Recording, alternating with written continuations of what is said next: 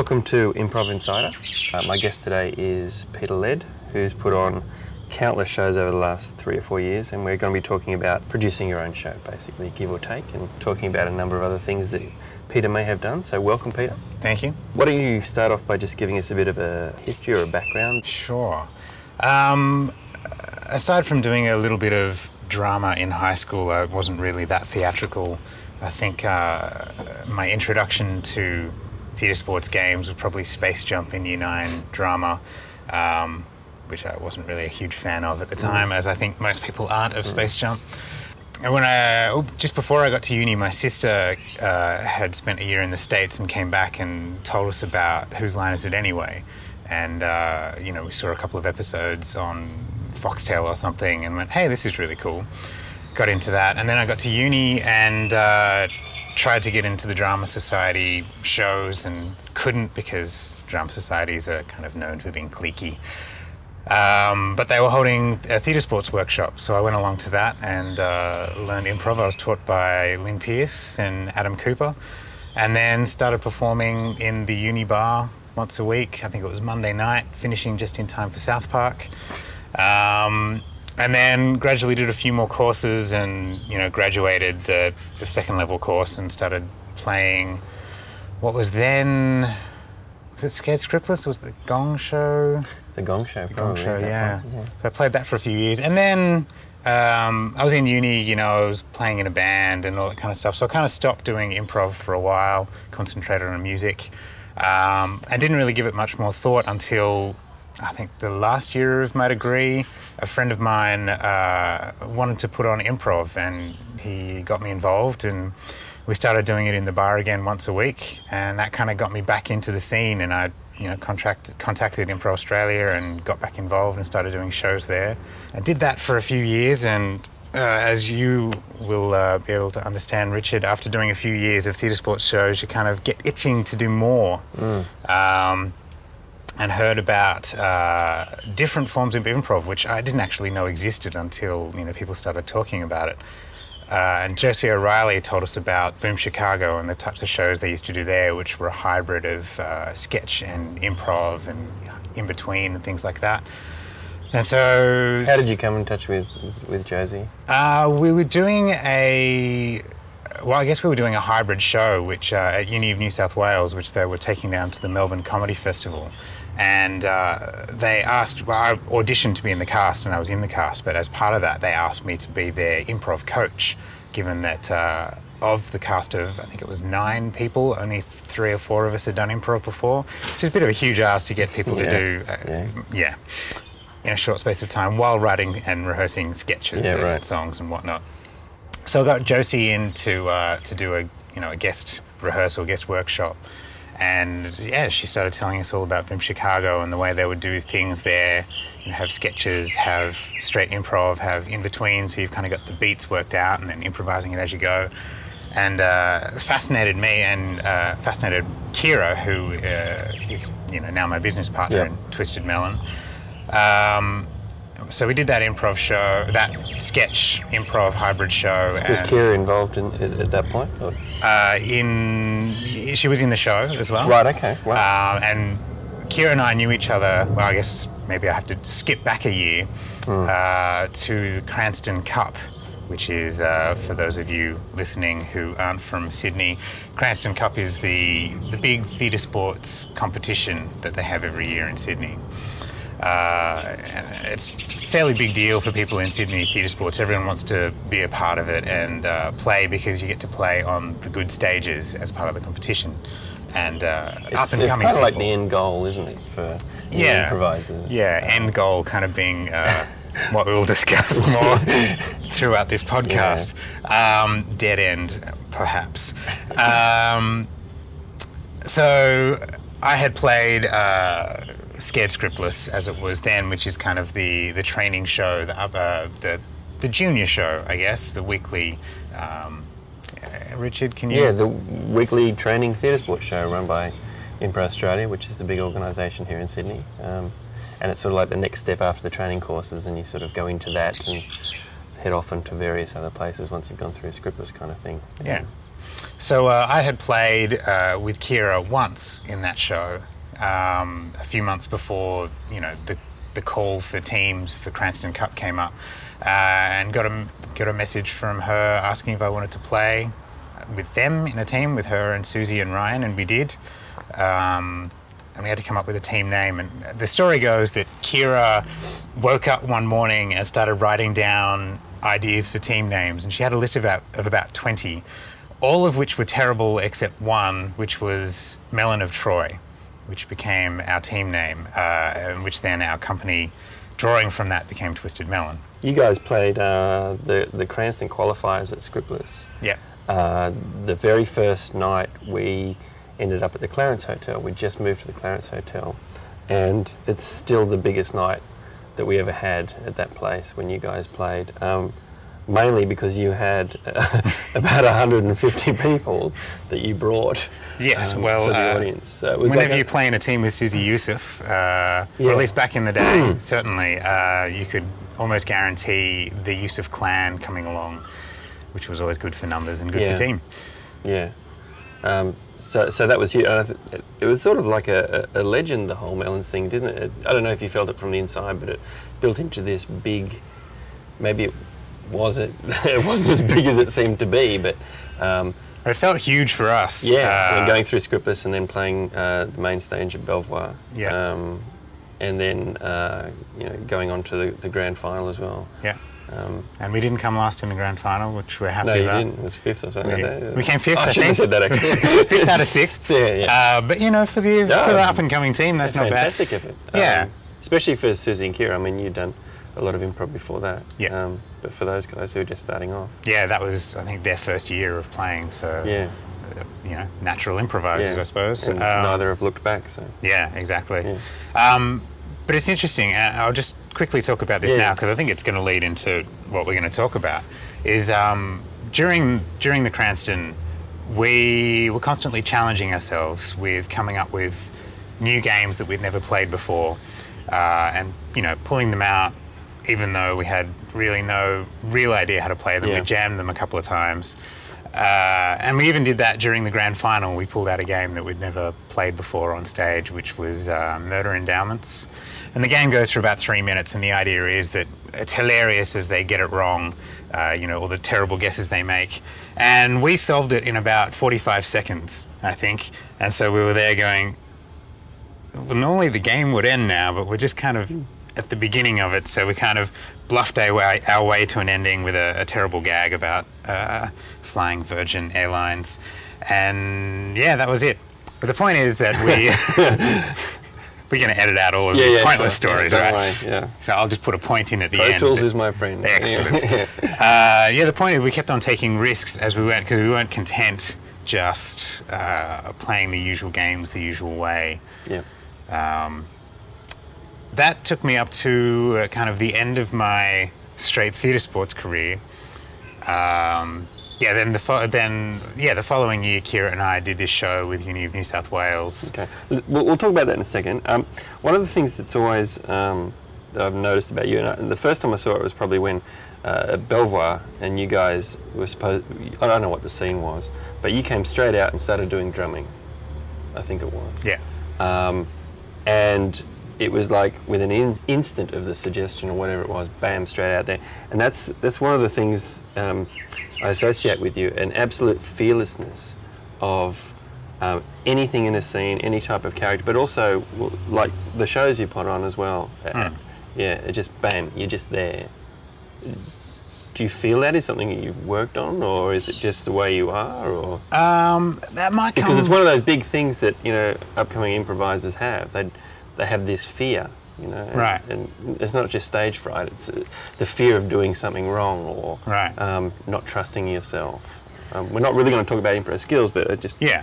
Uh, there's probably two reasons for that. Uh, now, uh, I kind of have a conscious freedom to fail that, uh, you know, we Yeah. learned through reading Mick Napier and things like that, um, improviser from Chicago, New York. Uh, is give yourself the freedom to fail. So you can go out there, try something, especially with improv, it's disposable. If you do a three minute scene and it sucks, just doesn't matter. You're going to get up and do another one in, you know, the next scene or in half an hour, depending on which show you're in. Um, but I think originally, back then, that was before I, I kind of knew that philosophy.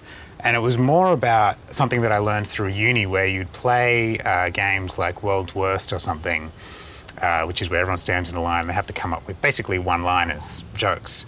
And uh, I kind of took it upon myself to, to go first or to jump in when no one else had anything as a way of giving other people time to think.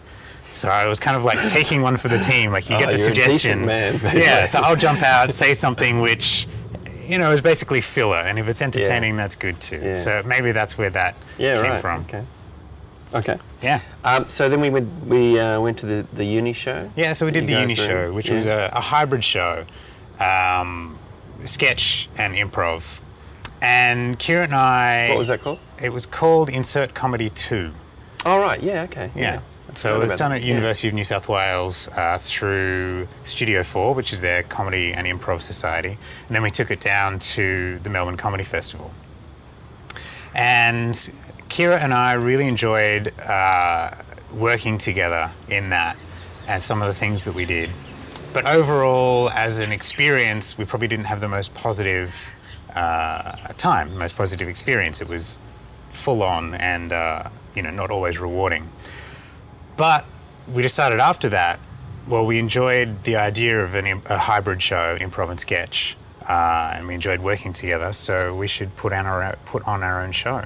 So we uh, put in an application to what was then the Cracker Comedy Festival. I think that was the first or second year that it was on. We, we heard there was this new comedy festival in Sydney. So we put in an application to do a show, which, uh, you know, being improvisers, Yep. we just put a name to, didn't matter what it was called. So we called it Barrel of Monkeys. Um, and yeah, we got a cast together and did a hybrid show.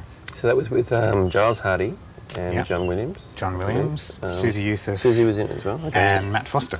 Matt Foster. And Kira was in the cast, and I was director. Yeah. Okay. So And that was um, interesting because it was one of the first sketch-based shows, if not the, that actually used improv for devising the sketches. Is that Yes, yeah. A- And that that was the intent of the show. that was the intent. We um, we Now, when I when I say the first show, I mean in in Australia. yeah yeah first ever. Obviously. Yeah, my next sentence was going to blow that out of the water when I Yeah. say we took the Second City approach. yeah, yeah. Um, yeah, we, we got a copy of the Second City Almanac, uh, which I can't remember the author, but it was basically a history of Second City and how they did things, including random just Lots pages of, and notes. Yeah, qu- notes, Notes yeah. from shows and quotes and things like that. And at the back, I think they actually had a structure for a, a show, uh, as in, you know, you put your funniest stuff you know, here and you put your Yeah, right. questionable stuff here and all that. Uh, so we basically got that and just yeah we had rehearsals where we just someone would go hey I had this idea about thing and we go cool let's improvise that and we'd improvise it two or three times and then kind of get the ideas from that and either write it down or decide hey this is you know let's just kind of get the basic structure and we'll get up on stage and improvise it and then uh, we also did the other way around. Some people, uh, John and Giles, uh, writers by trade, so they'd written sketch comedy. They brought in some of their sketches, and we looked at them and went, "This would make a good improv game." So taking the idea from here. So if the idea was, um, you know, using business analogies in a sporting sense or something like that, we go, well, that's what that sketch is, but let's take the idea and we'll ask the audience for the business and the sport or whatever, and we'll just improvise the sketch. So And it, and it turned out all right. The, sh- the show. the show turned out really well. We were really happy You with it. of. You played a lot of places, didn't you? I mean, We did. We played for the uh, the comedy festival, and then we put it on again at Uni of New South Wales, and then we turned it into a corporate show that we pitched but never actually did a show of. I think. Although uh, I think about two years later we got an inquiry to put on Barrel of Monkeys. Right. By then the cast had all moved on to Yeah, sure. other things. So. yeah. Okay, good. And um, uh, was the experience what you were you were hoping? We learned a lot from the experience. Uh, in terms of was it what we were hoping? Yes, in that what we wanted to do was put on a new type of show. We wanted to put on a, a sketch type show with improv in it. So in that sense, yeah, it was what we wanted to do. Um, we enjoyed working with everyone, and we had a great time doing it. Um, and I think this is, uh, you know, during that process, we were reading improv books, so uh, Mick Napier's book Improvise, Yeah. and you know the Second City Almanac. And uh, I guess that was the first time we really put into practice the freedom to fail. We thought we'll put on a show. We've never done it before. We've never seen anything like this in Sydney before. Uh, if it fails, then you know There's a reason why it's never been. that's true, and never will be again. Um, but it worked, so Yeah. that was good. It Yeah. gave us confidence, and uh, yeah, so Yeah. that that was a co-production. Uh, I should mention with Impro Australia. The the main reason being that uh, insurance, Yeah. public liability insurance, which is quite expensive, and uh, you need it. Well, at least for that uh, festival, we needed it, and we couldn't afford it, so we did a, organised a co-production with Impro Australia, um, which was a huge start to us, and uh, kind of has helped influence our philosophy moving forward. In what way? Uh, in the sense that we, when we were starting out, we didn't have much support, but the support that we had, we really appreciated. So we had, you know, Josie telling us about Boom Chicago and got some great ideas from there, and uh, we had Impro Australia supporting us by letting us use their their insurance and their infrastructure. Uh, but otherwise, we were kind of going it on our own. And as we've moved forward, we've taken a, the approach of helping other people that are in the position we were in uh, by offering them our advice, in some cases, doing a co production with them so they could use our insurance and infrastructure. So, uh, yeah, it's now, uh, and as you know, Richard, we haven't done a show in about a year, year and a half uh, that we've produced. Um, but I'm still, as much as I can, trying to help people who are in the position we were in by supporting Yeah. them, giving them advice, uh, things like that. Okay, we, we will talk about that a bit later. Mm-hmm. Um, so that moves us on to the Harold. I Yep. believe. Yep. Uh, so after we did Barrel of Monkeys, or actually just before we did Barrel of Monkeys, uh, Cale Bain moved to Sydney from Canada, from I want to say Toronto. So we started talking to him, and he was keen to do more of the improv he, he was used to. So he talked to us about the Harold, um, which anyone from outside Australia listening to this probably knows about. But it's uh, an improv uh, format slash philosophy slash name uh, created community. slash community slash.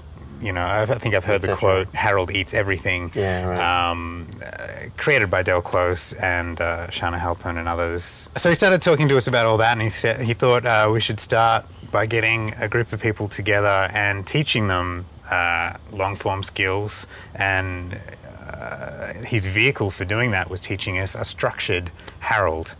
Um, we could get into the philosophy of Harold No, and structured version. We'll just say he taught us a structured version of the Harold, Yeah.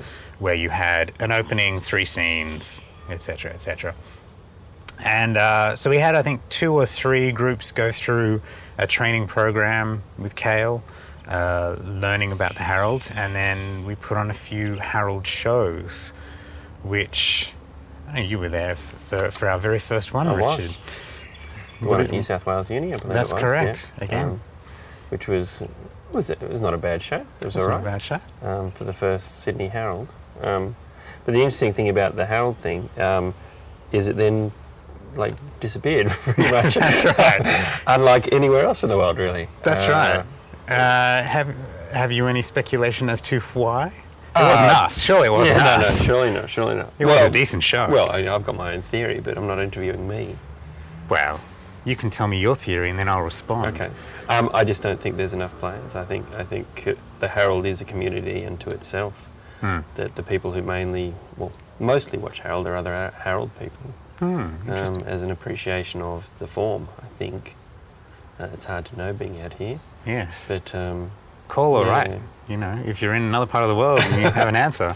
But um, yeah, uh, and, and also maybe you know I don't know maybe, maybe the players who went through those courses didn't feel it was something they wanted to do. I mean, again, we haven't mentioned that Sydney is, is so theatre sports heavy.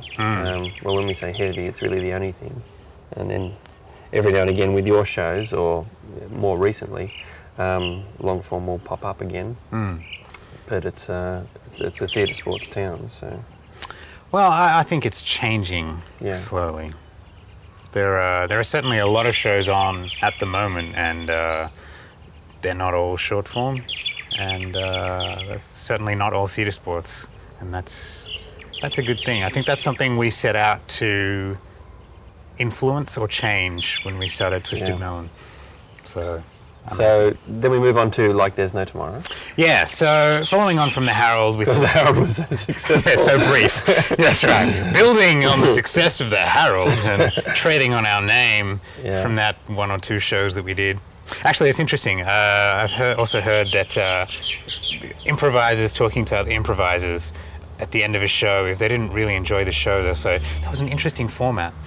and I think one of the guys from New South commented that at the end of the Harold. Right. So building on that success, um, we wanted to put on a show which was one long story, um, improvised. Let's just say an improvised play or an hour of improv without constant interruptions, asking the audience for suggestions or a whistle or a whistle or a guy going five four. that's right, or a host, or uh, judges. Or, so um, we had the idea, and this is where the, the name came from of Like There's No Tomorrow, of uh, what if this was the last day of your life, and what would you do? And we thought we'd create a bunch of characters, and one of them would be dying tomorrow, and we'd see the last day of their life, and uh, what having no limits would uh, or no no restrictions on you would do to a character. Um, so we got a, a cast, a troupe together to rehearse that and jam it out. Again, we, we put in a proposal and booked uh, a theatre. We booked the Old Fitzroy Theatre in Woolloomooloo, which is a fantastic space, uh, and then gave ourselves the six weeks or whatever to come up with the show, which I think is a great way of doing it. You can Yeah. rehearse forever and never put on a show, or you can Yeah. say you're putting on a show and rehearse like buggery and uh, do it. So we rehearsed the show. That was uh, Cale Bain, Toby Truslove, Susie Youssef, Amanda Buckley, Kira, and myself. And this was the first time that I was uh, I was co-director in this case, but I was directing and playing and producing. Uh, don't do it. We can talk about that more later Yeah, when we talk cool. about people putting on new shows. But uh, in in rehearsing the show, and we had to learn all sorts of new things. You know, I was looking up different formats uh, from the states and from Canada, things like you know five, four, three, two, one, and uh, Le Ronde. Um, uh, all things like that, and we were just jamming the various things. We had this premise in mind, but as we jammed, we kind of realized, well, putting all these restrictions on ourselves uh, is not going to produce the kind of show that we really want. So, uh, you know, we jammed on a bunch of formats, and we found that we really enjoyed Le Ronde, which is where you get, you know, character A and character B do a scene, you tag out character A, then character B and character C do a scene. Uh, so you get to see two sides of each character. You go all the way around, and then after that, it was a free for all, and that was basically the format that we decided on. In terms, we had started off with this structured idea and this structured format, and decided that the looser we have it, the more fun we'll have. So that was it, and we we had this other device, which is when we step on this. We had a little square of carpet. This was kind of like the inner monologue square, and we'd, we'd get a spotlight on the people there, and we could talk about uh, what was going through the character, which uh, it probably didn't add a lot to the character or the show or the narrative, but it was really fun uh, just to step into that spot and just you know dump something on Yeah. someone or or just make gags or whatever.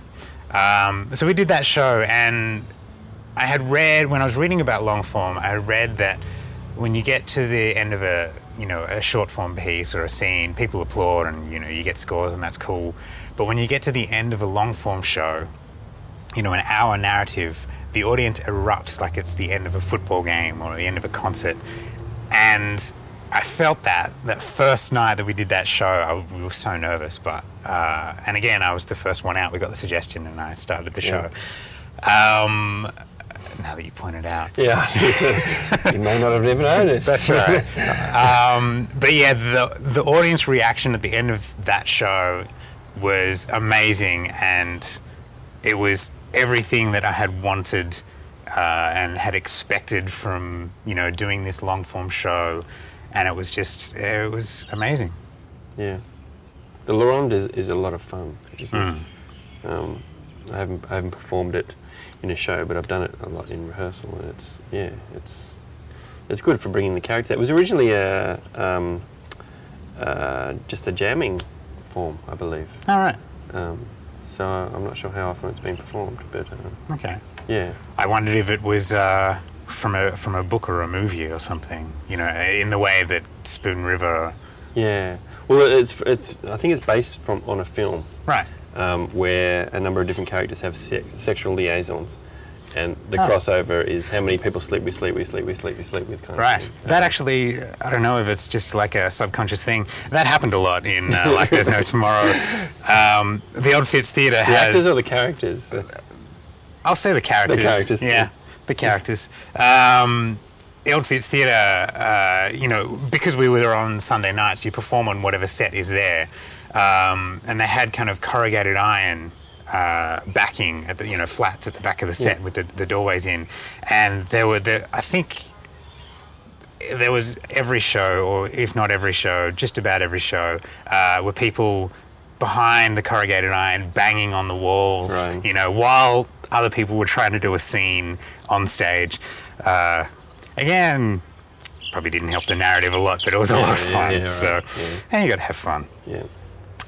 Okay, so uh, then we moved on from there to my dates are telling me that there were Harold workshops, but you guys were jamming uh, like there's no tomorrow, roughly around the same time, and then Yeah. the Harold show sort of came out. So that sort of ended up in the middle there. So you're doing a lot of stuff. Yeah, we were, time. we were doing a lot of stuff. In fact, I think uh, a lot of corporates too, I believe, or at least some. Yeah, we did some cool. I, I was going to say, I think we were rehearsing uh, in one room uh, while the Harold workshops were going on in the other room at Yeah, some, right. Some nights. So, yeah, you're right. Uh, yeah, corporate work, which is um, soul destroying but lucrative. Yeah. Uh, because we had Barrel of Monkeys, we thought this is a good corporate show. So we, we put it out there as, you know, we can do uh, improv for your corporate entertainment and team building and things like that. I think it was actually at University of Sydney we started doing uh, some interactive role plays and team building activities. And that actually, we got really lucky. That took off, and we got a few, quite a few corporate gigs, and we got a, a very lucrative uh, ad- advertising uh, campaign that uh, we were doing viral videos on the internet for uh, an internet company, which we had heaps of fun with. There was uh, most of the cast of Like There's No Tomorrow. We were having heaps of fun with, and then uh, it was in post production, and they'd edited it all, and it was ready to release. And then there was a changeover in management at the uh, American headquarters of this large internet company, and uh, they pulled it. So we got paid, but uh, we thought this was going to be the launching of improv as uh, a video Yeah. technique, you know, like like we did with Yeah. Monkeys. We were using improv to write sketches. This was improv to write commercials, and uh, you know, in the sense that Curb Your Enthusiasm and Spinal Tap and things like that have come from improv. But they canned it, so uh, we never got our, our big break in the advertising world. Um, I'm guessing you didn't get the final videos either. No, no, we asked for them. We were told we weren't allowed to get a copy of them because I thought they're viral. We could just release them ourselves. Yeah, Yeah, you're right, but we never actually even got to see them. Uh, if you're out there and you have a copy, I would love to see know. them. Yeah, but yeah, so we did corporate. Um, I didn't do many. I think I, I aside from the uh, the ad campaign, I think I only did one or two of our corporate shows. Um, because a because I was working full time, but b because they weren't very rewarding. We Yeah. we took the approach that people are paying us a lot of money to do this, so we need to do a safe show. Uh, so we reverted to short form. Um, you know, involve the audience, do the, the same old gags. We sold our souls. Uh, well, I sold other people's souls. Yeah. So, you know, I came out on top. yeah. But uh, yeah, and we wanted to do something daring and, you know, like a long form show or a Harold or something. Well, Harold is long form, you know what I mean. Uh, but I think we just didn't have the guts. I think when you put that many zeros at the end of a number, Yeah. you you lose your freedom to fail. Just Yeah. just that a Just lot. A little bit, yeah. Yeah. So we, we did corporate shows, but we weren't. We stopped chasing. Ki- Kira and I thought uh, part of Twisted Melon's business plan was that after two years or something, one of us would be able to quit our jobs and do Twisted Melon full time, and uh, you know set up corporate gigs and do corporate gigs. We after a year of doing corporate shows as well as doing all our other shows, uh, we decided that they weren't rewarding enough for us to do it. That's not Yeah. what we wanted to do. Improv was something we loved doing, and we didn't want to do. A we, a, we didn't want to do improv that we didn't love, and B, we didn't want to make something that we love uh, our job. That, yeah, I was going to say there's that, that old adage: don't make your interest your career. Mm. Yeah, So um, I think that was a good decision. yeah. Okay, good. Uh, and then we have Blank, Blank the musical, Yeah, which that- we'll sort of just power through. I think at this point. Yep. a lot more things to get through. Well, Blank the Musical. Some of the more interesting stuff is coming. yeah, up. so- Blank the musical, and at the same time the improv festival. Yeah, Uh, I we- did want to talk about that in a little more detail. Yeah, cool. We have a history, or I have a history, of uh, taking on many projects at once. This is another example. Uh, Sydney's first improv festival, and uh, well, okay, we'll talk about Blank first. Um, I I don't come up with new ideas for shows. I think I take existing ideas that interest me. Um, but uh, our friend and improv uh, colleague Tim Judge had an idea that he wanted to do a long form improvised Broadway style musical. Which I believe he and um, Adam had honed at Sydney Uni Theatre Sports quite a few years back. Okay. apparently. Yeah, I, Yeah, well, I know. they've always wanted to make that into a longer thing. right. Yeah. Yeah, yeah. I think uh, good memory. I think they, uh, yeah, they had ideas for musical. I think they played musical as a game. all the yeah, time, and they wanted yeah. to do mm, a longer version. Yeah. Um, so, given that we had our uh, public liability insurance and we were building a name for ourselves, we kind of said, sure, we'll produce that.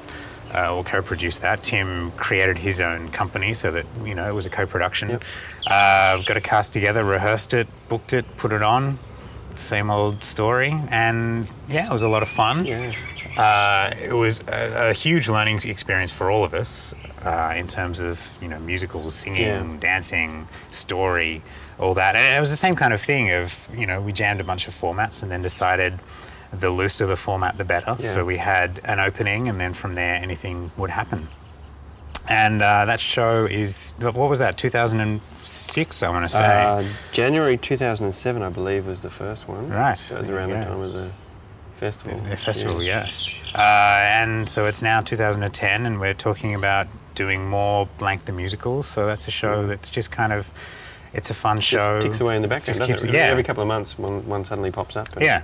Yeah. So, uh, and it's the kind of thing where it's actually become now anyone can just kind of go, hey, someone wants us to do it there, let's all do it. And then we'll just kind of go, all right, I'm available. And it just kind, Yeah, of, kind of keeps on rolling. It's nice. Yeah.